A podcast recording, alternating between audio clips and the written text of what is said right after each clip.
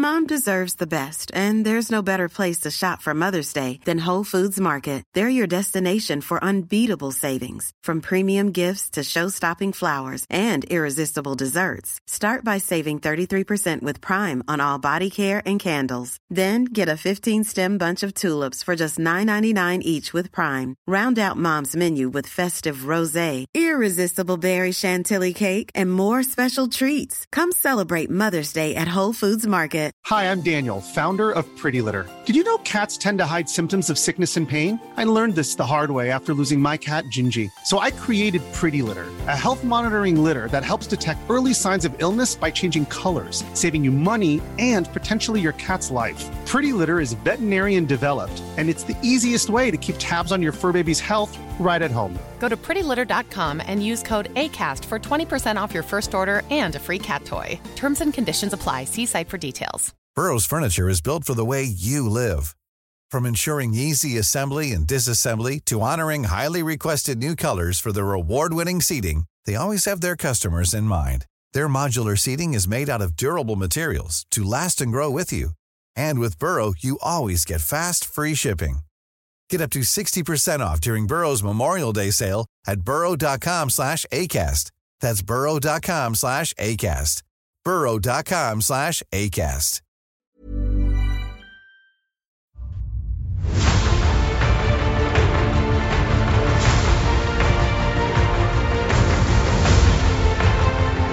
Hello and welcome to the Blizzard Watch podcast.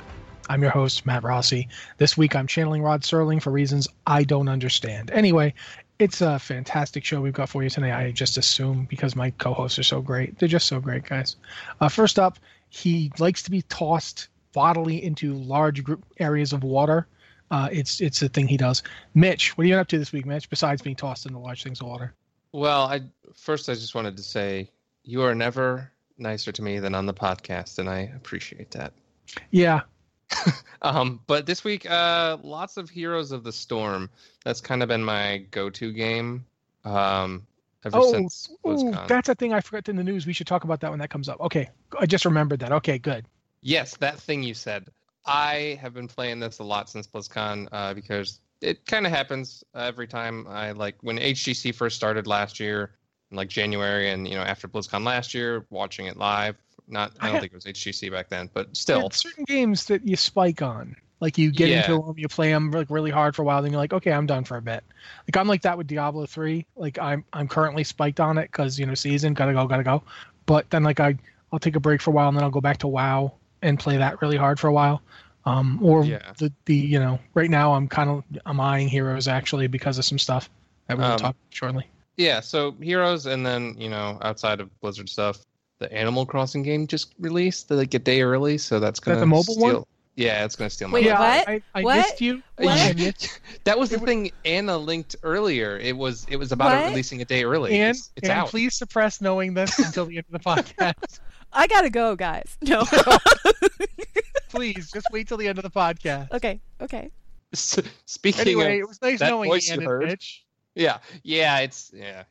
The only way it could get worse is if they put out an Animal Crossing for the Switch. I want that so badly. Or Animal Crossing Go. Can you imagine if they made Animal Crossing Go? I love Animal Crossing. Yeah, but I'm just talking about terms of combining, crack, powerful level addictions. Oh my God, Stardew Animal Crossing Valley. I'd never see anyone ever again. The world would be a wasteland. But maybe people would be happier.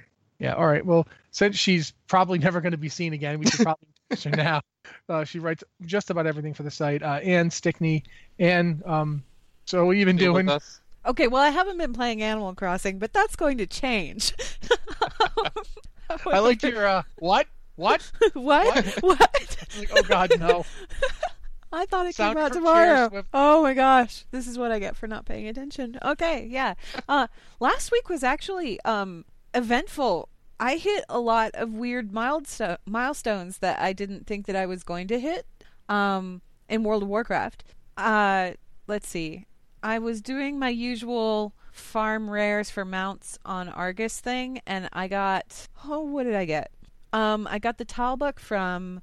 Okay, I got the Talbuck from the Talbuck Wrangler out in Makari. You guys know the one I'm talking about? Okay. Oh, yeah. Rare. Yeah, I got that corrupted Talbuk, and I was like, yay, cool. Or they call it like a rune strider or something. I don't know. It's a Talbuk. It's a big Talbuk. He's like all fell green and gross looking, and I love him. Anyway, I got him, and then over the course of finishing the next couple of dailies, I got the And We're All Out of Mana Buns achievement, which is what you get for killing. Nice. I think it's like 2,000 demons, 5,000 demons? 5,000. So there's the one that rewards the mount is 2,000. Okay, 2,000. There's one that comes after it that gives a title, I believe. That gives the title, yeah. I obviously I don't have the title one yet, but I didn't have the mount one yet, and I got the mount one, and then when I got that mount, it dinged me for 300 mounts, so I got the Heavenly Azure's Cloud Serpent. Nice. Congrats. It was like boom, boom, boom over the course of like maybe 15 minutes of playing. Jesus. Yeah, that was awesome. Which was pretty cool. But then above and beyond that, on my main character, I did something that I never thought I would ever do. I hit 1,000,000 gold. Oh my God, I'm jealous. I have 1,000,000 gold now. I don't know what to do with it, but I have it. I'm terrible at gold in the game, and I know everyone's like, "How is that possible?" I don't even do anything, Mitch. I'm terrible at it too. I'm not poor, but like I have like 100-some thousand. That's it. That's the thing, though, is like I don't do anything. I don't actively do stuff on the auction house very often. Every now and again, if I get like a good piece of transmog gear, I'll go and sell that.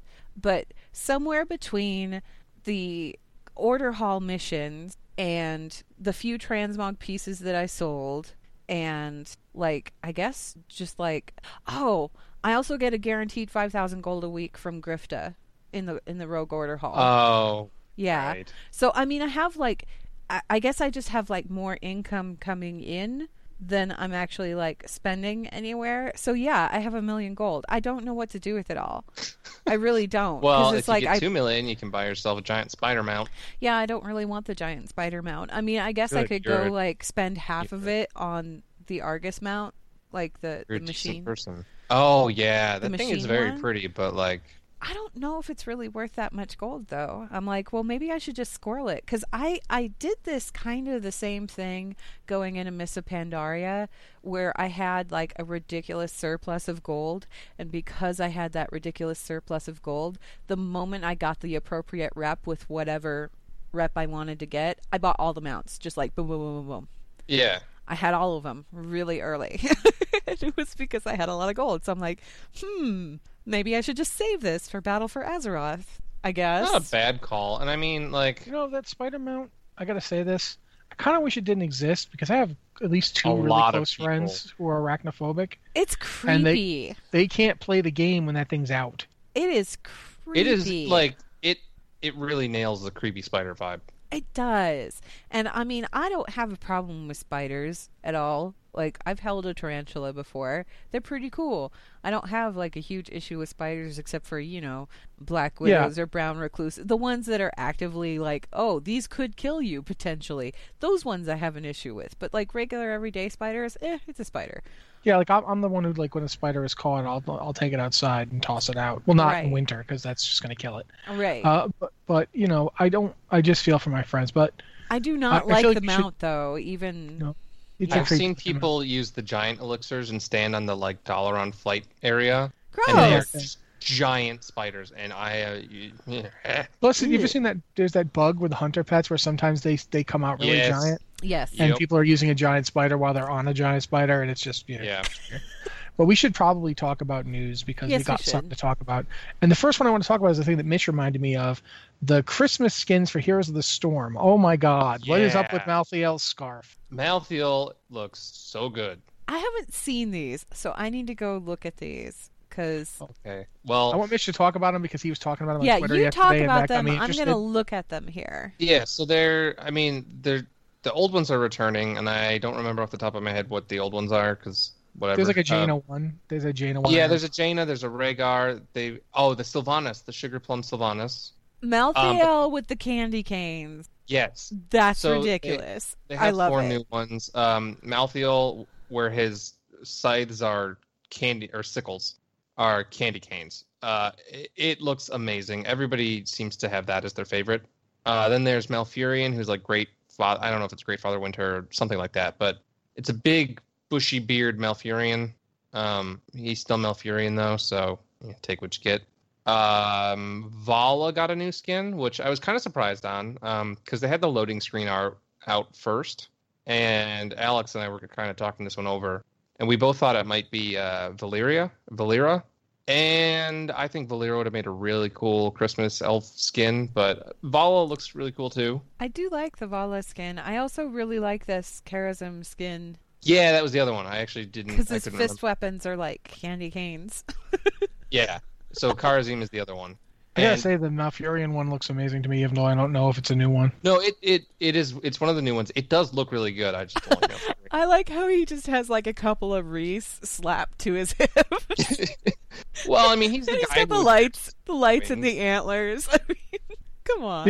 I did feel like they should make him a little bit even more reindeer-y than they did. I think they should have given him a red nose, but that's just me. Yeah. Well, the thing is, I think Rehgar. Hush, everybody now. Because Rehgar has that for his travel form, I believe, and maybe even his regular winter form. A reindeer? A red nose. Oh, gotcha.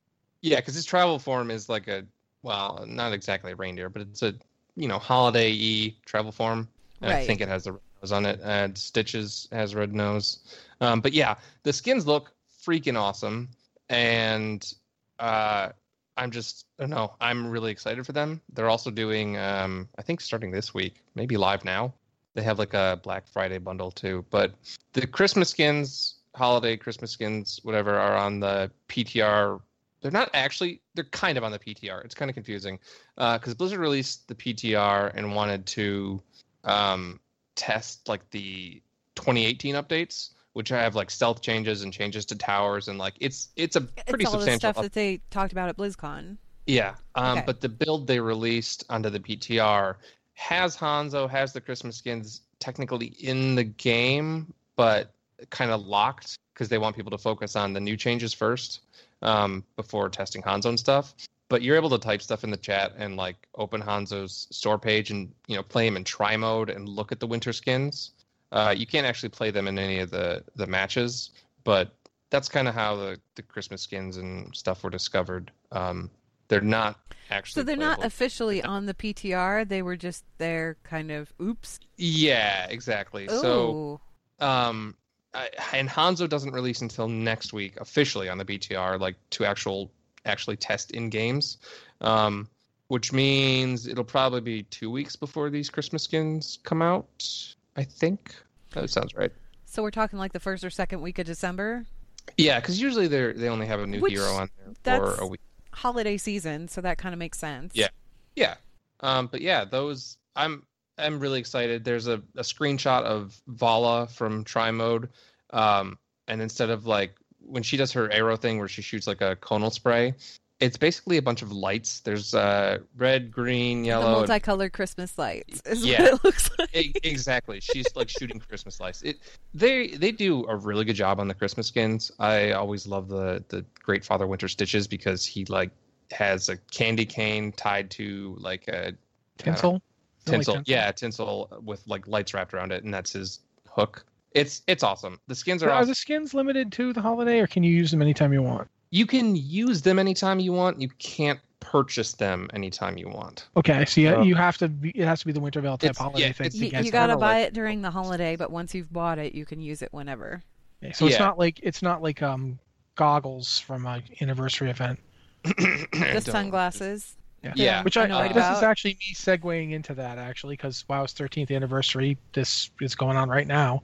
And one of the things that happened is that people went crazy trying to get themselves the bronze-tinted sunglasses, only to discover they wouldn't be able to use them for transmog once the holiday is over. Here's the thing. Because that wasn't listed. Yeah, here's the thing, is people weren't really trying like crazy to get them, because when you go to do the holiday event, the anniversary event, the first thing they give you is 200 timeless badges. The Time Warp badges. On any character. It's not on any character. Like, when you go to do it, the first thing they give you is 200 Time Warped badges, which is exactly the amount you need to get the sunglasses. So I don't know why they did that. They could have just like handed over the sunglasses and said, here, take these. But yeah. There was, in case you wanted There's a corgi pet for $200 as well. That's probably why. Yeah, that's the thing. Is it felt to me like they wanted to make it so you could choose what you to get, but then they forgot to tell people that the glasses are only for the holiday.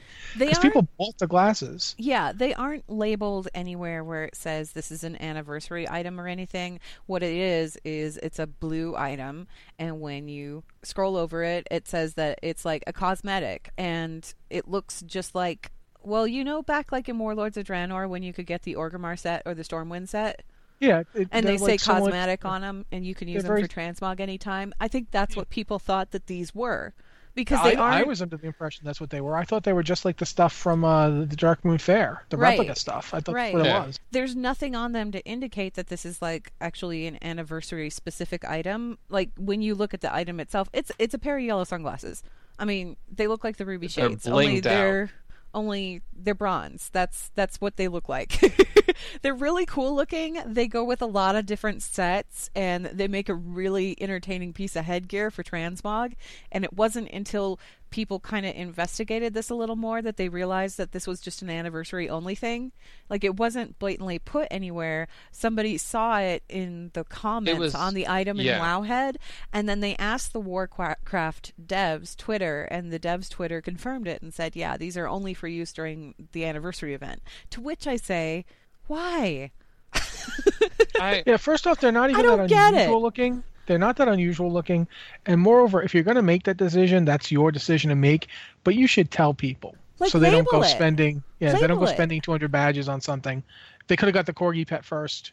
If they, you know what I mean? Like, the corgi pet isn't anniversary only, right? Like, you can use that anytime you want. Yeah. I mean, like I said, it's not limited to per character. So it's really not an issue of picking what you want to get. It's more picking what you are able to transmog and customize your appearance. Yeah, my point is just that if they should, if they're gonna make the decision, that's fine. Just make it openly, let people know.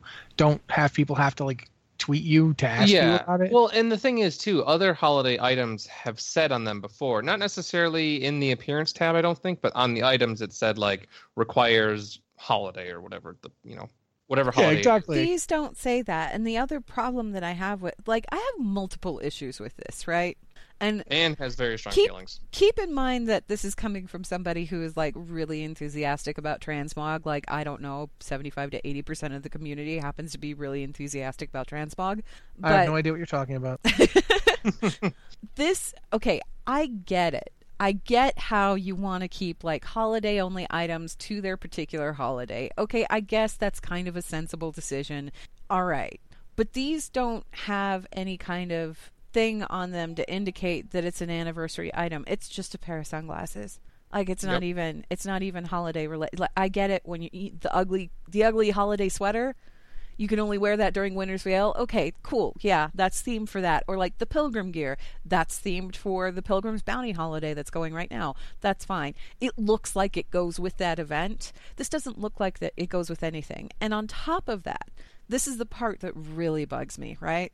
You use time-warped badges to buy this item. You can use time-warped badges year-round. You can use it any time that time walking is up. You can use time-warped badges. And you can buy a variety of things. And these things aren't limited by any kind of holiday anything anywhere. So I don't understand why they decided to take one item and say, here's this brand new shiny thing, but you can only use it during this particular like event out of the year, when everything else you can purchase with that currency is immediately useful year round. I don't get it. Yeah, you would think they would have a different currency for the anniversary event if that were the case. They do for like all other holiday events. Yeah, I just don't get it. Because, Hollow's End, you use the tricky treats, right? What is it that you use during... There's one that you use specifically during Valentine's Day. It's those stupid cards or whatever. The lovely charms or whatever. The charms, yeah. The charms and the charm bracelets. You use those. You hand those in. It's like a holiday-only currency for a holiday-only item. This is not a holiday-only currency. It's a currency that you can get year-round, and you're using it for an item, and suddenly that item is a holiday-only item. Like, what? It doesn't make any sense. And I'm not even going to get into my whole problem with transmog in general, because we all know about that. Yeah, I've talked about it before. I think that their limits are arbitrary and silly. I gotta admit, I don't see why they did it. But the rest of the anniversary is right up my alley. I've been actually logging on to go kill Azuregos from time to time because... I love it! Oh, yeah. Here's my thing. Here's my thing. I had all this gear. Like, all the stuff that every single one of these bosses drops back in vanilla. I had all of it. I had Typhoon. I had the green version of the sword from BWL. I had everything. If it dropped and was plate off of these guys, I had it. And if it meant... It really did mean doing stuff like going to AQ and getting cloth boots off of Huron. Like, we actually did that, and then we, like, used that gear to kill these guys, and then sometimes we used the gear from these guys to kill Huron. It was a vicious cycle. But I had all that stuff, and then, of course, you know... BC came out, and then Wrath came out, and I had a ton of bags. I had no bank space. I, couldn't keep everything I wanted. So I got rid of some of it. Like, by the time Wrath came around, I was a weapon fiend. Like, I would keep weapons. Before that, I had already gotten rid of stuff. Like, I got rid of my Typhoon. And to this day, I regret getting rid of my Typhoon. So when they said they were bringing the Typhoon model back, I was like, okay, I have to kill Azuregos over and over again. Now you got to go get everything all over again, which is pretty cool. That's fine. Oh, I'm thrilled. I would love it if they kept doing this for anniversaries. Wouldn't it be great if they were only transmogable during the holiday? No, that would make me very angry. But it would be, it would fit their decisions, I guess, because there's no real reason for the sunglasses. But one of the things I want to see, I'd love it if next year when they did the anniversary, they brought back the original ZG. Yeah, that'd be cool. The tiger. Bringing back the tiger. Let me get the tiger. Oh my God, I farmed that tiger for so long and it never dropped. Okay. Yeah. Yeah, I've got that tiger, and there's no reason people should. I know, and I hate you for it. So, real quick, I don't know if we actually went over, for the if anyone doesn't know, the anniversary event, they brought back the vanilla world bosses, Azuregos. Each day it's one Dragon of Nightmare and Kazzak. Yeah. Kazzak, and they dropped transmog gear that has been removed from the game back when those bosses were removed. What I loved about this, though, was that, like, just being in these zones, like, going to Ashzara... and hearing Azuregos go, thus ends your curiosity, or whatever.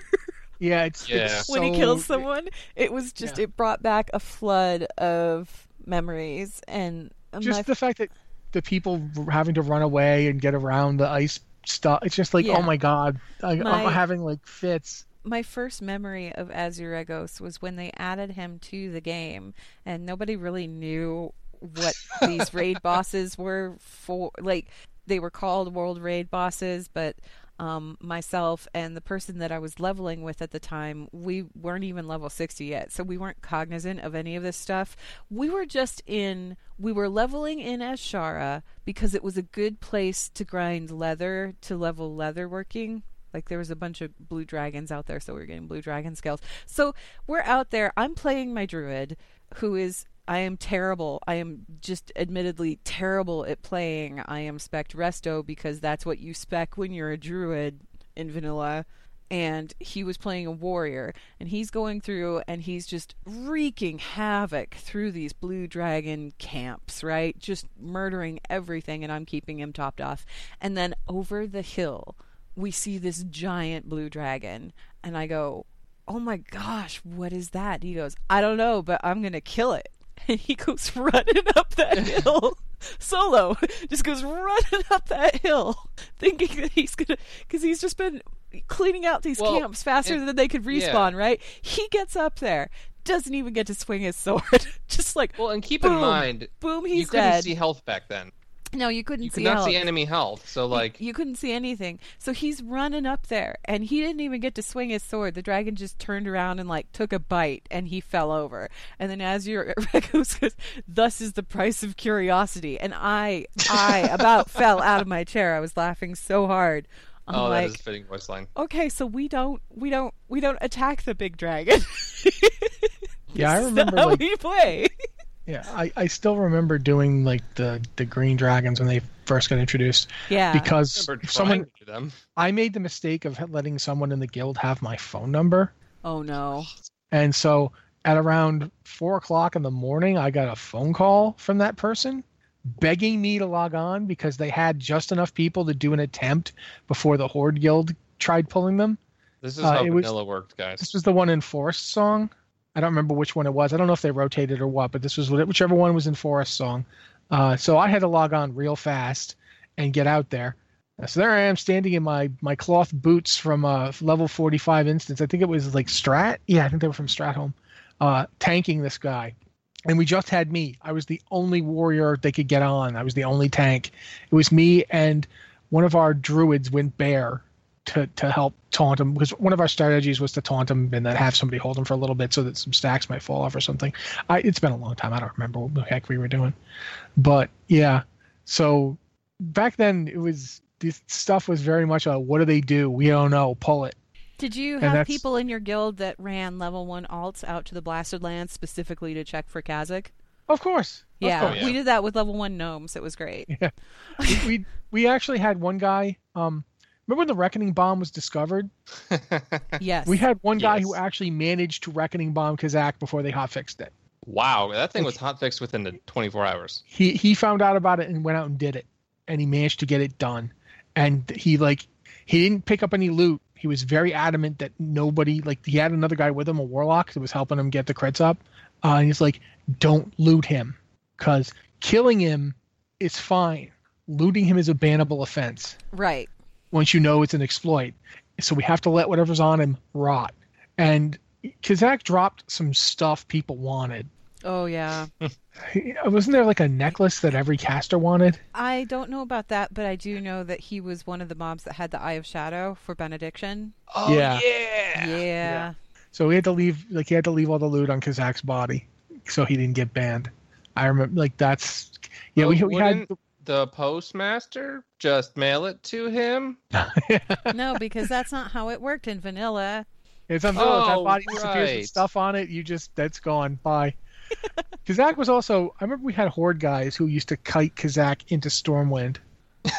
Yeah, because you could kite stuff in vanilla. There are still... I think there are still videos on YouTube of people doing that. Oh, for sure. But the story... We should move on to some other stuff, but before we should... because they did doing that, one of our guilds got really mad, and so they actually managed to kite Kazzak all the way up the coast to Undercity. Wow. Yeah, they couldn't actually get him. That would have taken hours. Yeah, it did. They couldn't get him into Undercity, not underground, so they had to settle for destroying Brill with him. But there's all those death guards that spawn in Brill, even back then. And those death guards mean business. That'd be like taking him to Terran Mill. Jeez. Yeah, they probably should have just taken him to Terran Mill. The thing with Kazzak was he got stronger and grew bigger when he killed things. So it was just a compounding effect. But yeah, we should probably talk real quick before we move on, though. Okay. My favorite part of the bosses is people discovering how crappy those mechanics were. Oh, yeah. Oh, yes. Because especially if you're melee on these bosses, it's basically you get tail swiped into a stun, and then you get feared back into the stun, and then you maybe make it back to the boss in time to get tail swiped and start the whole cycle over. I went to go fight the green dragon. Mushrooms. I went to fight the green dragon, and I forgot that tail swipes were a thing. So did I. And the first time I got thwacked sideways, I'm like, oh, yeah, that's right. Don't go near his butt. Okay. But it's even it's partially sideways, too. I thought I wasn't in the tail swipe range. And... If you're too far back, you end up. That tail swipe range is... You can't be too far up because you'll get clawed. Yeah, there's a sweet spot in the middle. And I learned that through Wrath raiding with the dragons in Wrath, because they would do the same thing, but somewhere along the line they stopped swiping you with their tail. Yeah, my favorite is someone described being feared and stunned as fun, because that's kind of what it feels like. You're having lots of fun on these bosses. But I love that. Since we're talking about this, we should talk a little bit about the classic servers on the forums and the interesting situation that the forums are in discussing classic servers, because... I've missed all of this, so fill me in. Basically, we had a couple of CMs, and I'm sorry I don't remember the names off the top of my head. I did write the post. But I think it was Ornyx and Ithilians. I don't know how to say. Yeah. But they were basically saying, when they one of the things that the forums are for is to discuss exactly what do players want the classic servers to be? And one player was talking about how he wanted them to change class balance so that if he played a Prot Paladin, he could actually tank. No, I know, I understand that. But that's... I'm just saying. You should go to the forums and express that. No, I'm not going to. I know how that would go. The CM made the point that, maybe you feel strongly about no, and that's fine, but it's a good discussion to have now, because Blizzard needs to know what people want these servers to be, because this isn't... People don't get it. This is not when Blizzard usually does something. Blizzard does what they want to do. They have their vision for it. This is all about the community. This is the community wanted this. So Blizzard wants to know, what do you guys want? How faithful do you want to be? You should tell us. And that's fine, except asking players to talk about this apparently turns off the part of their brains that allows them to do so without insulting and belittling each other. And that's... People go to the forums to express opinions normally. This was asking people to express opinions, like explicitly saying, give us your opinions. And people have strong opinions about vanilla servers, if you did not know that. It's just unfortunate. Like at one point, Ornex even said, you know, if people are going to come on here who aren't even subscribed to the game anymore and just be relentlessly negative and insulting, we will turn off the ability for you to comment if you don't have an active account. We want to keep it fair to me. Yeah, no, it's totally fair. But they're like, we want to keep that option out there because a lot of people who want classic servers aren't currently playing, and we understand that. But you know, if you can't be respectful, we'll turn it off. And that's the thing. It's like I am like, I'm right with Ann here. I feel like classic should be classic. All the stuff that we didn't have shouldn't be there. All those wacky things that we talk about when we talk about stories from vanilla, even the stuff that was really terrible, I want that back again. I don't want my distance to look better. I shouldn't say that I want that back again. Here's the thing. I have no opinion whatsoever on classic servers. It's okay that they're bringing them back. Cool. There are people that want to play them. Will I check them out? Yeah, maybe. Just to like poke around and see what's what. Maybe see if I can like raid Naxx if the original Naxx 40 happens to show up. Because I never got to do that in vanilla. So it would be new content to me. And I'm okay with that. But like, I don't have enough of an opinion on what. I'm not going to be super invested in playing on this thing, so I feel like I really shouldn't throw my input out there as to what goes on these things. I mean, I have my opinion. I'll say it on the podcast here. You know, I think that vanilla should absolutely just be vanilla. Just keep it vanilla, right? That's crazy talk. But I'm not going to go on to the forums and express that because it's not... I'm not the target audience for this. And I know I'm not the target audience for this. So I'm not going to throw my beef out there or anything because it's not, I don't have any beef with it. Plus, I mean, let's be completely honest here. All Blizzard has right now is an intention. Yeah. They don't even have a complete team yet. They've said they're going to do it. They're hiring people to do it. They're going to put resources into doing it. And that's it. They don't even have a design document yet. We have Northern Man in the chat channel who says class balance changed a lot during Classic. At which point should Blizzard base a Classic server? Here's the thing, and I think we talked about this before, Rossi, and you agreed with me that they should start it from like day one World of Warcraft and go through that original iteration of patches. Yeah. So like you start out and things aren't balanced, but they do get balanced over time, just like it did back, you know, when you first played it.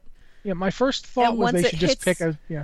Once you hit that point, that last patch before the pre-patch for Burning Crusade, like don't even put the pre-patch for Burning Crusade in. Just stop right when Naxx comes out and leave it there. And... Yeah, I when we were originally talking about it, I first argued they should just pick the last stable patch, Drums of War, and go from there. They could do that. But then you brought it up, the idea of starting from zero and moving through, and I was like, yeah, because then you'll experience what it's like to be like a rogue and suddenly have warriors really want your leather gear. It because just, like it feels like 1.4, that's when that happened. It feels so like if people want that quick, authentic. Sorry, go ahead.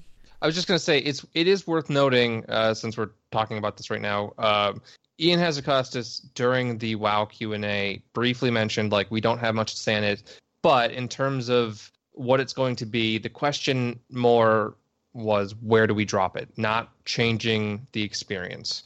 So he all but came out and said they're looking for what patch to drop it in, not what changes to be made. Because changes make it different. And that's what people want. Yeah, I just feel like if they want to start it from day one, go all the way through. Drums of War, was that the last one before? Yeah, patch 1.12, because that was the big PvP changes that made it so you didn't have to get three of your friends to PvP with you just to get a title. Yeah, so do it in real time. Do it in real time and start it in day one, and then however many months it took for them to put the first patch out for WoW, carry it out for that. Just go through the whole cycle. You could even, if you felt like it took too long for patches, although patches didn't take a long time back then, but if you felt like it took too long, drop one a month. No, actually, they were 1 a month. It'll take a year to get through it. They were they one a month up until like 1.6. No, they were. The first couple, I think, first up to like 1.6 or something like that. To get to 1.12, it took them like two. Oh, yeah. Yeah. They slowed down after a certain point. When they started dropping really big raid patches, those took longer. Yeah. But yeah, all of this is just, I feel like even if you agree with what we're saying or disagree with what we're saying, that's nothing to do with it. Just trying not to go on the server forums and be a jerk. Be civil. Really, that's all. Just be civil. Be a reasonable human being. That's all they ask. Yeah. It's not much to ask. If you have an opinion, because if you think that you're going to be playing Classic a lot and you want to give your input, go give your input. If you're not really interested in Classic, like it's not something that you're going to play, just pretend it doesn't exist, guys. Don't go to those forums. You don't need to. Yeah. It's fine. It's like, going to happen whether you like it or not. You don't need to like voice your displeasure. Nobody needs to hear that. Like, yeah, there's not going to happen for like 2 years, anyways. So. Yeah, you can basically there's ways to disagree with somebody like without you can be like oh God, Rossi's an idiot, or you could say, well, I don't agree with that idea. The second one isn't insulting.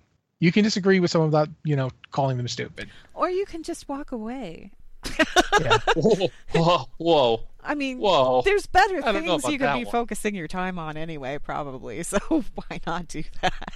But at this point, we should probably do some emails. If you've got an email for the show, you can send it to podcast@blizzardwatch.com with podcast or Blizzard Watch in the subject line, so we know it's for this show. Usually, Ann reads for us, and she's going to take over now, and she's got some stuff to talk about. So, Ann? Yep, and before we get started with the emails, if you enjoy our show, you should consider checking out Degustabox at blizzardwatch.com/Degustabox. Degustabox is a monthly food box full of delicious treats chosen to surprise and delight subscribers. Each month you get 10 to 15 full-size items.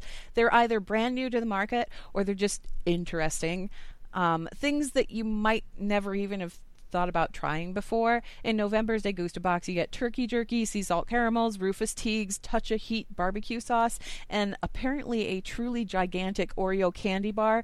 Those are just a few of the items that subscribers received this month. I don't know about you guys, but where I live, I'm in what's called a test area. So I get these weird items in the grocery store, right? They show up in the grocery store. Nobody else in the U.S. has them except for other test areas. They're there for a couple of months just to see how they sell, and then they disappear. And if we're lucky and we liked them, they come back again. If we're unlucky, we never see them again. Cool. Degustabox is kind of like getting a box of that stuff in the mail every month, so it's pretty cool, especially if you like snacks, food. Who doesn't like food? If food gets you excited, though, you can use the link blizzardwatch.com/Degustabox to receive $10 off any new subscription. Can you spell that, please? Degustabox? Yeah. It's DEGUSTABOX. Thank you. All right, moving on to emails. We've got quite a few here. I don't know how many we're going to get through, but we will try. First one is from Eros, who says, we have Chronicle Volume 3 coming out in March. The second half of Volume 2 was a bit dry to me. What do you want to see from Volume 3? My guess is it'll cover, in part, Ashzara's post-Sundering activities. I kind of hope Ashzara pulled in Ursula and gave the original Kul'Tiran's legs to the tune of Poor Unfortunate Souls. Now the contract is due. What do you guys think? They always had legs, guys. Yeah, they did. They didn't. Maybe... I'm just imagining a bunch of legless Kul'Tirans. I'm just imagining her singing "Poor Unfortunate Souls." That would be kind of cool, actually. Unfortunate souls.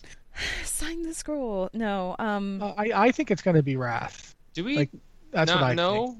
We know not the Wrath. Cover. Sorry, it's going to be Warcraft 3 is what I think. Yeah, it's Tyrande on the cover. It's Tyrande on the cover. Tyrande, my love. No. Malfurion. I don't think we know how far it's actually going to cover. You know what you said, Eros, there about the second half of Volume 2 being a bit dry for you. I think that as we get into these later volumes, they may be a little bit more dry, because this is all getting into material that we have played through before. So there's not going to be a ton of brand new stuff. It's more going to be expanding on the stuff that we already know. But I definitely, obviously, the Third War is going to be a big part of it. And then I think probably I want to say that they said something on Twitter about how they were going through It was going to go into World of Warcraft. It wasn't just going to be Warcraft 3. I want so bad to have a covering of that 4-year period between the end of the Third War and the beginning of World of Warcraft. Well, and this would be the place to have it, is in Volume 3. We're talking a lot about nostalgia today because of the anniversary and classic and all that. And one of the things that I still get a rush of is when I watch the original cinematic. When the lady says, 4 years have passed, I get goosebumps every time. There's that little vroom just before she starts talking, and then she does it, and you're like, they show the map and everything, and it's like, oh, wow. Literally, I thought it was pretty brilliant to go back to that for the reveal at BlizzCon. Yeah. It was simple, but it evoked that whole, oh, wow. It's a classic thing? Yeah, I love how Cromie took us backwards throughout. That was great. So, yeah, I would love for them to cover that 4-year period, if for nothing else, to give me an idea of exactly where some of the books and stuff fit in. Yeah. Because some of the books fall into that gap, and I want to know what's going on with them. The Cycle of Hatred takes place during that. Yeah, isn't Of Blood and Honor just before it? Like, it's actually kind of like before the third... It's after the Third War, isn't it? I can't Of Blood and Honor is... Let's see. It's Etrigg, and it's Tyrion, and it's before... It's got to be before Warcraft 3 because it's Uther and Danath. It's before Warcraft 3, yeah, because Uther's in it and Danath is in it. So I mean, it has to be before Taranis died Proudmore, and everything. Yeah, Daelin Proudmore's on the tribunal that judges him. Yeah. So it was before the scourge even hit or the plague hit or anything. Yeah. So I think there's going to be lots of stuff that'd be really cool. And Arthas's early years, like the stuff from the Arthas novel and all of that, that's probably going to be in there too. There's a lot of material that they can put in there. I don't know how far forward they're going to go, but I think that they're going to be getting at least a little bit into World of Warcraft. How far they'll get into World of Warcraft, anybody's guess. But I'm looking forward to that one. I'm really looking. I've loved the other two Chronicle books a lot, so I don't see this one being any different. Mitch, do you have any thoughts? Not particularly, honestly. I'm happy with any lore that they put out, especially because the Chronicle books just have really cool artwork. Mm-hmm. Like, I know it's a book about reading stuff, but I love seeing the artwork that goes into it. It's a book with words, but I love the pictures. It doesn't take much to satisfy me. You know, he is right. The art in Chronicles 1 and 2 is really good. I mean, the beautiful maps. I've gotten so many header pictures for Know Your Lores just out of the maps. Yeah. Chronicle, so. And I mean, I love seeing that stuff, and I just love absorbing lore anyway, so I don't have, my big thing was, the Black Empire, and they kind of, did that stuff in the first one. Yeah. So, at this point, it's all cherry on top. I'm just wondering if Chronicle is going to get into any of the old god behavior throughout World of Warcraft. That would be cool, actually. Yeah. So if we get more background on, oh, hey, here's what was going on with C'Thun. Here's what really got him tickled and started working again over in Silithus when we decided to do the War of the Shifting Sands Part 2. Oh, War of the Shifting Sands. That's probably going to be in there, too. Especially if it, kind of explained what happens after we defeat them, because we know they're not dead. So, again, this is definitely not going to happen in Volume 3. This is wow stuff. But it's still stuff that's interesting. It's still, there's potential there to kind of expand on stuff. I mean, yes, it was kind of a bit dry, the second half of Volume 2, but that's because, again, it was the first and second, I mean, it was stuff that we've covered so many times and we've seen so many times in so many different iterations that, there's not a lot of extra to put in there. Anyway, next email is from Spoon, who says, "Hello, Watchers. Earlier, it was speculated that Reaper had Mercy to thank for his current form. One hint towards that was a now removed in-game voice line on Oasis between Sombra and Reaper, where Reaper says that they are there to see a doctor. It was speculated that they were talking about Mercy, but now we know that Moira is Minister of Genetics in Oasis. So how do you see Moira fitting in the lore when it comes to Talon and the OG Dr. Mercy?" I didn't know that voice line had been removed. I didn't think that it had been removed, but it might have been.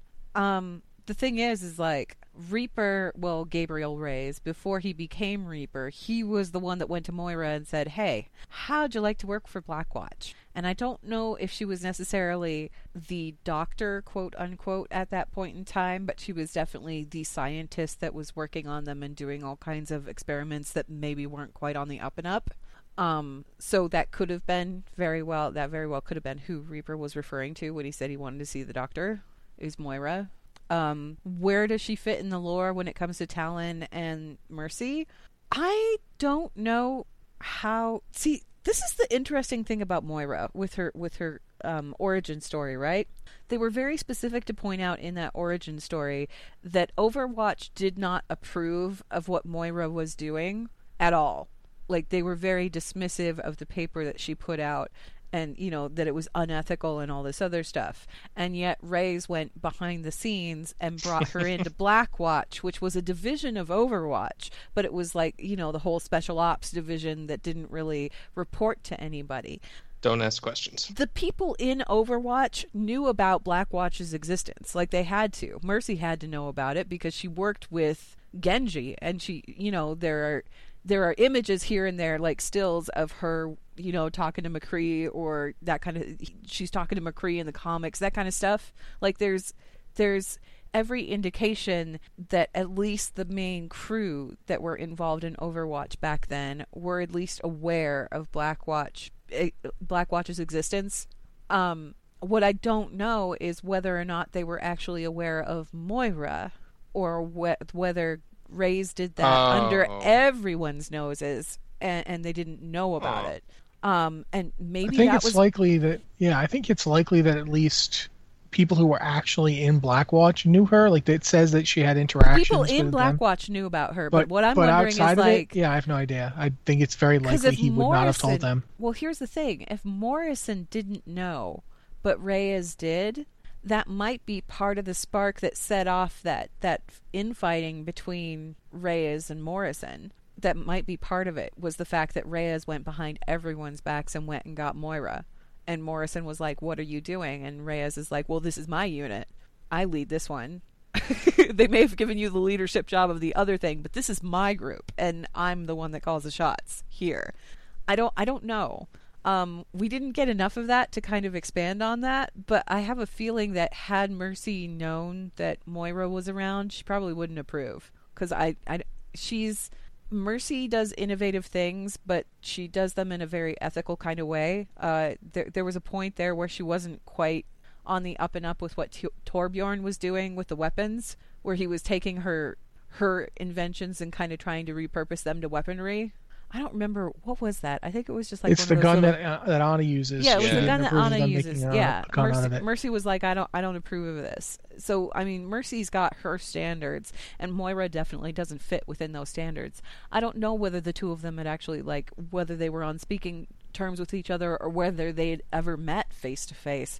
If they did, I don't think they would have liked each other very much. People in Blackwatch in general don't seem like the you know, friendly types. No. Yeah, like, but they got their squad, but yeah, I don't know. If Moira, like, there's even a thing, like, looking at one of the notes, that one of the things they say is that people didn't like Moira's work because they felt like it was a biotic version of the Omnet Crisis in the making. Yeah. They were like, "Oh God, she's going to create something as bad as the Omnet Crisis, but with biotics instead, and we don't want it." Because she's like engineering, because she's sitting there going, "Oh, well, we can use all this genetic engineering to make the world for the better." Yeah, and everybody was kind of like, but who defines better exactly? Well, I do. There's several different ways that you could take that, and there's several different ways that this stuff could be used. And yeah, it could be used to, you know, further humanity and everything, but it could also be used to destroy it, and that's bad. And Moira didn't really seem to care either way. She just finds it all very interesting. I like her. I like that character. Oh, I really like her too, yeah. She's fascinating. Okay. She's also basically a discipline freak, so. I'm going to move on to the next email, and I'm going to let you guys answer first because I feel like I've already talked too much today. Anyway, so this one is from Ishanshi, a troll affliction warlock from Alonza CU, who says, "Hey, Blizzard Watch and crew, and prepare for battle! Can you name your most unpopular opinion on World of Warcraft that gets you hateful looks from those around you? I can start. Dungeons and raids should be found first by walking to the entrance before you can queue for them. Thanks, and let your watch never end, Ishanshi." you guys can go. Mitch, you can go first. What's your problematic opinion, Mitch? Okay, well, I actually do agree about that dungeon and raid thing. I think that makes sense. Back in the day, I thought that hybrids should be able to do as much damage as pure DPS, like if they were at peak performance.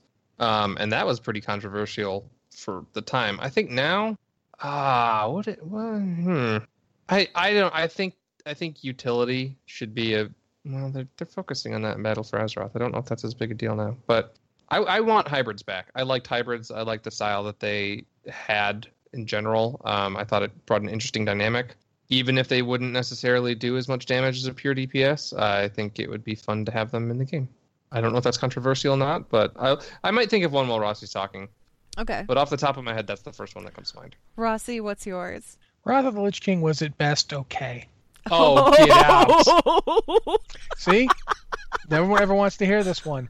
It was good. It just wasn't as good as everybody thinks it was. In some ways, Burning Crusade was better.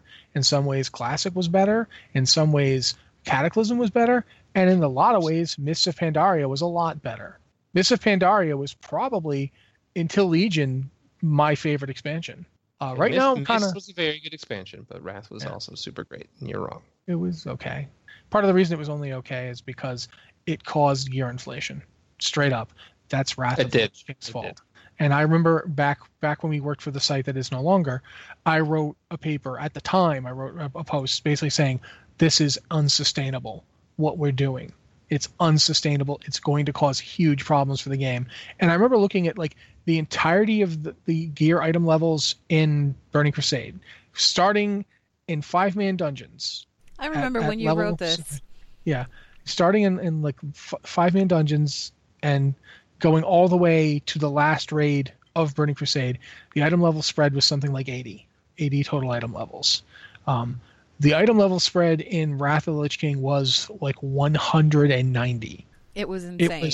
It was double and then some. And because the gear came in, here's the thing. When I say this, this will take way too long to go through, but my basic argument is not that Wrath was bad content-wise. It's that the effect of Wrath was pretty bad in terms of gear inflation. And the gear inflation has been so bad for the game that I really do hold it against Wrath. It's a big black mark against Wrath for me. It's one of the reasons that I put Miss ahead of it. And Legion, right now I'm still neck and neck on which one I like better because the lore in Legion is really good. I'm enjoying the heck out of the story. There's some game stuff I don't like as much in Legion, but the lore is just great. I feel like the quests I've gotten to do, I've actually enjoyed leveling classes. That's not really controversial, though, Rossi. No, that's not controversial. The Wrath part is. Legion is a very good, solid expansion pack. You crazy man. If I was going to say something that about like, Warlords of Draenor, and then I would argue with you. Warlords of Draenor was great until I hit max level. Yeah. I was having a great time, and then suddenly... No. That I will agree with. But in terms of like controversial stuff, I don't know, Mitch, have you come up with anything else, or should I say this next bit? I have one. Then you go, Anne. You go. I flat out have one, and this is going to earn me so many enemies, but I really don't care because I've said this over and over again.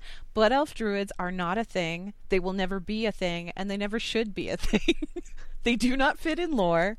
The botanist over in the Botanica does not count as a blood elf druid. That is a scientist who figured out how to manipulate nature. That is not somebody who is one with nature. It's not going to happen. It will never happen. Instead of druids, what? The guy from Nighthold. Now that the Night Elves are joining the Horde. Oh yeah, what's his name? The guy from Nighthold. The guys who merge arcane. Yeah, the guys who merge arcane magic and plant stuff.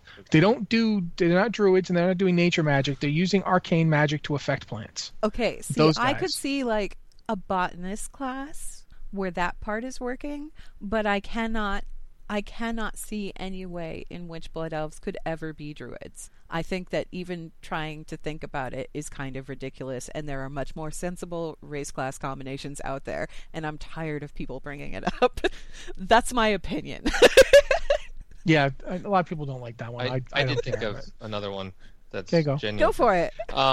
I have been perfectly okay with, possibly think that maybe Blizzard has been even lenient and generous in terms of flying at endgame content. I don't think we need flying as soon as we've gotten it. I think their current model, I really like. I don't think it could get any easier, and it would be way too much. Like right now, I'm totally fine with not flying in Argus. I'm totally fine having patch content that we can't fly in. I do not think we should have flying at the start of expansions ever. There's your controversial one, because everybody thinks that we should. Yeah.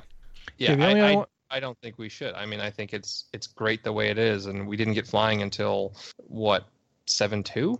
Yeah, whenever they patched in the full Suramar experience, because you couldn't finish the quest. The Broken Isles, when they brought in the Broken Isle, or the Broken Shore again. Yeah, and I think that was perfectly fine. Yeah, I like the Pathfinder model. Here's my last controversial one, then we can move on. Warriors should be better tanks than everybody else. I don't necessarily disagree with that. I don't necessarily disagree with that one. Although I do like the bear tanks. I like bear tanks. I get that other people love lots of different tanks, and that's cool. But my opinion, based entirely on me being a lunatic who loves warriors way too much and is aware of his bias, is that warriors should be the best tanks. Okay, let's move on to the next one, because we're going to get so much hate mail. We should actually do an article where the entire staff puts together their unpopular opinions. No, I don't think we need to have a problematic opinion post. Thank you. Oh my God, the comments on it would be on fire. We don't need that. We just don't need that. Well, but we do need this next email, which is from Easy Target, who's a troll hunter on Oldemon, someone who misclicked many times. And that's reference to the email, which I'm going to get into. He says, in all seriousness, while many rejoice the future of classic servers, do you think there is one who does not? One who is made strong, powerful, a force of righteous vengeance in a harsh world, who proved to be not the hero we wanted, but the hero we needed, to be sentenced to return to a cycle of unending pain and suffering. Gammon. How can we save him from the onslaught of rogues and misclicking players in the Orgrimmar auction house?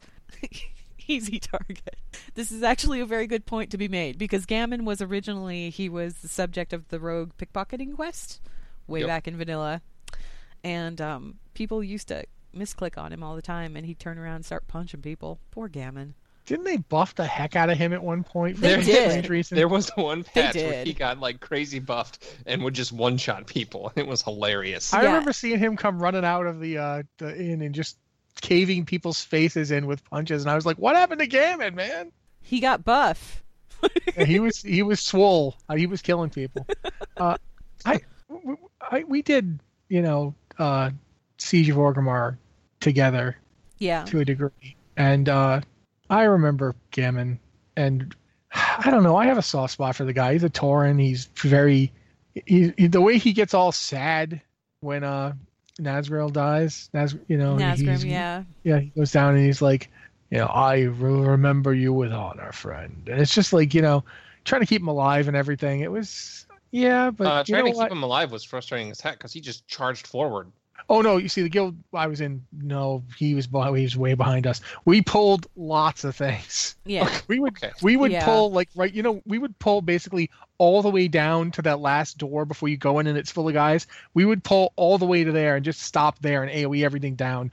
We had a couple of Death Knight tanks, so it was just like, just pull everything. I guess it does depend when you try the achievement, too, and your competition. Yeah. No, if you weren't ready for that, he did not stop. No, he tore off. He would get killed. Yeah, absolutely. So yeah, it was. Gammon was one of those characters that I always felt bad for in vanilla too, because like the story behind him was kind of sad. Yeah, it was. He was just like this drunk Tauren in the bar, and people would accidentally kill him all the time. I used to I'd shield him on my priest. Really? I'd be like, I'm gonna put a bubble on you, you poor baby. But he was one of those ones. I remember when they buffed him, people were doing the Cenarion Emissary trick with him on people, mostly gold sellers that hung out in Old Orgrimmar. The Cenarion Emissary trick, there was a Cenarion Emissary that was at the bottom of the flight tower, right? And that one was like level 60 something, really beefy and buff, and they were from Silithus, if I remember right.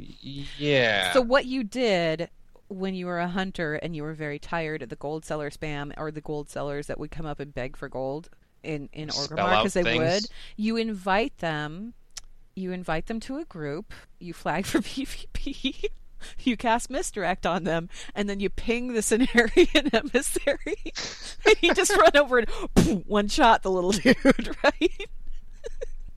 We were rude back then. But they do that with Gammon too. They did that with Gammon too for a little while, because Gammon got really beefy. Yeah, there. he was buffed to the teeth. Yeah. Which was just downright odd, because he was, for the longest time, he was sort of like the kick toy, and he respawned really fast too. So people would like try and write words with his body and stuff. And yeah, this is all really sad and depressing. The one I remember is because back in the day, Thrall wasn't anywhere near close to the center of Orgrimmar the way that like the War Chief is now. No, he was back in the He was where the Tauren are right now. Yeah. So people would like pull Gammon out and like make shapes with his body, like a star or like, you know, a big asterisk. One time, like one guy tried to like make like a, you know, a smiley face with Gammon's. I hope when I die, people make shapes with my body. You won't have as many bodies. You'll just have the one. Oh, that is a dilemma. That's sad. Okay. Do we have time for one more question, or should we wrap it up? I can stick around. We're over time, but I can stick around. Let's do one more question here. This one is from Droney, who's a hunter from Gallywix, who says, "Greetings. So, Battle for Azeroth. How misleading is that name? I feel we'll begin the X-Pack fighting the other faction for world domination, and then we'll end up fighting something else, old gods maybe, to save Azeroth from destruction. Many reasons for it, but if nothing else, Azeroth would not be happy that we are wearing her heart on our necks and collecting her life essence to empower ourselves just so we can go and kick the other faction in the head. Cheers, Droney." I think you said something on the other podcast that we talked about this on Lore Watch, a little bit. I think the basic premise is that Battle for Azeroth is a name with a double meaning. Yeah. Like, yes, we're fighting over Azeroth, like who gets to rule it, but we're also kind of fighting for Azeroth. So I definitely think that there's going to be some other stuff in this expansion. Like when we saw Legion, we didn't like get the Broken Shore part. Like we only got the first Broken Shore part or the second Broken Shore part. We didn't know how all the other stuff. We didn't get Suramar. We didn't get any of the other stuff. So we're going to see like chapters. We're going to have chapter 1, chapter 2. I definitely think by the end of the expansion, we will have had a much different story than we're getting right now. One of the Shadow Priests no longer exist, and they will be destroyed. No, they won't. Okay, well, hand it over to Mitch, because I'm sure he has words about that. Well, that's not going to happen. Come on. There's no Rude. Way. I do think old gods will be in it, and I do think that they... Well, here's the thing, though. In all sincerity, I think they're setting up a situation where Shadow can get moved out of the whole we're all crazy and evil thing. That's with the Void Elves and everything. I think that's a direction they're moving. We're not crazy. We just, we border. You have an ability called Insanity that kills you multiple times. We border the line of Insanity. We never cross over into it, except for Surrender to Madness. Surrender to Madness does kill us.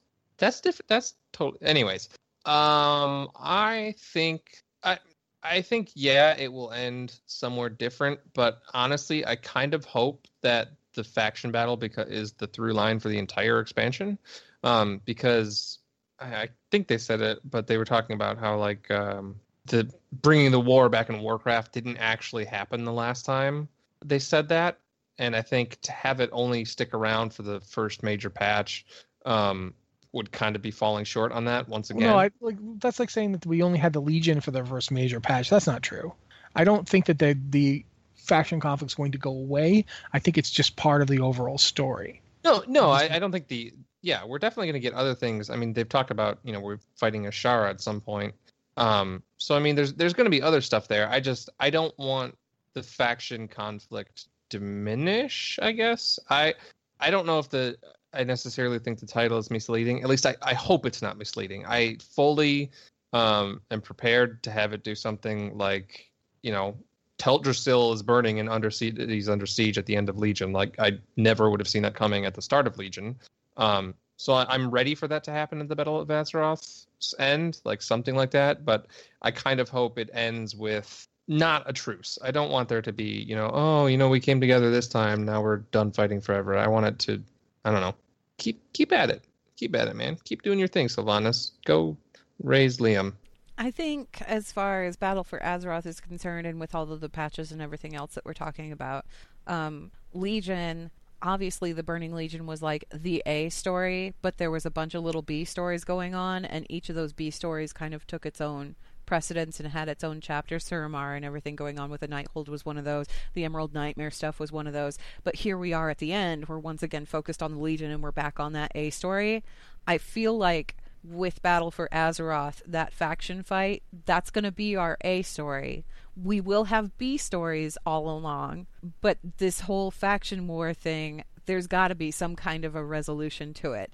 I don't know if it's going to be one where all of a sudden we're all holding hands and we're having some kind of peaceful something or other going on, or whether it's, you know, the war is going to continue on. But this is the first time, I think, that this faction conflict has had a chance to be that A story. And I think it needs to be. I thought of something real cool. What'd you think of, Mitch? So, you know, the little excerpt that we got from Before the Storm? Yes. What if the expansion, either partway through or at the end, mirrors Myths, where instead of a siege of Orgrimmar, there's, you know, sieging opposite cities. So, like... So a siege of Stormwind? Yeah, and not necessarily from both factions' perspective. Like, what if they had different faction raids? I don't know. See, for me, the interesting thing I thought of was I just imagined at the end of the expansion when everyone's getting together for the big unity party, and Sylvanas is like, well, I made you Alliance folks a present. Someone bring up the cake, and Liam Greymane brings up the cake. Oh, no. Or Varian does. Why are you sad? I brought him back. Well, I don't understand you living people. Look, I brought you Liam. Present. I have a present for you. I brought back your father. No, don't do it. Don't do it. Oh. Vol'jin's alive again. Vol'jin's here. Everybody's here. I've got ghosts. I've got like Bane's here too. I managed to find him. We've burned him. I don't know how many times over how many children's festivals, but it's okay. I brought him back. I said get it before the next children's festival and grab him. It was quick. Everybody's back. Yes. The end of the expansion starts with the undead capital being raided and ends with a party of the undead. Although I still think the worst thing you could possibly do to Sylvanas and the Forsaken would be to raise them all from the dead as living people. Yeah, just turn them all back alive again. Oh, I thought maybe partway through the cinematic that was going to happen. Oof. I thought she was going to raise people. Anyways, sidetracked there, but. Okay, on that note, we should go ahead and wrap up the show. Once again, if food gets you excited and you want to check it out, go to the link blizzardwatch.com/degustabox to receive $10 off of any new subscription and get yourself some goodies. Blizzard Watch itself is made possible due to the generous contributions at patreon.com/blizzardwatch, and your continued support means that this podcast site and community is able to thrive and grow. Blizzard Watch supporters enjoy exclusive benefits like early access to the podcast, a better chance at having your question answered on our podcast or the queue, and an ads-free site experience. Thank you very much, Anne. Again, if you have an email for the podcast, please send it to podcast@blizzardwatch.com with podcast of Blizzard Watch in the subject line. It's a holiday in America, but the site's still going to be here, and we're going to have a podcast next week. So please come in and tune in and listen to it, and we'll see you there. Bye.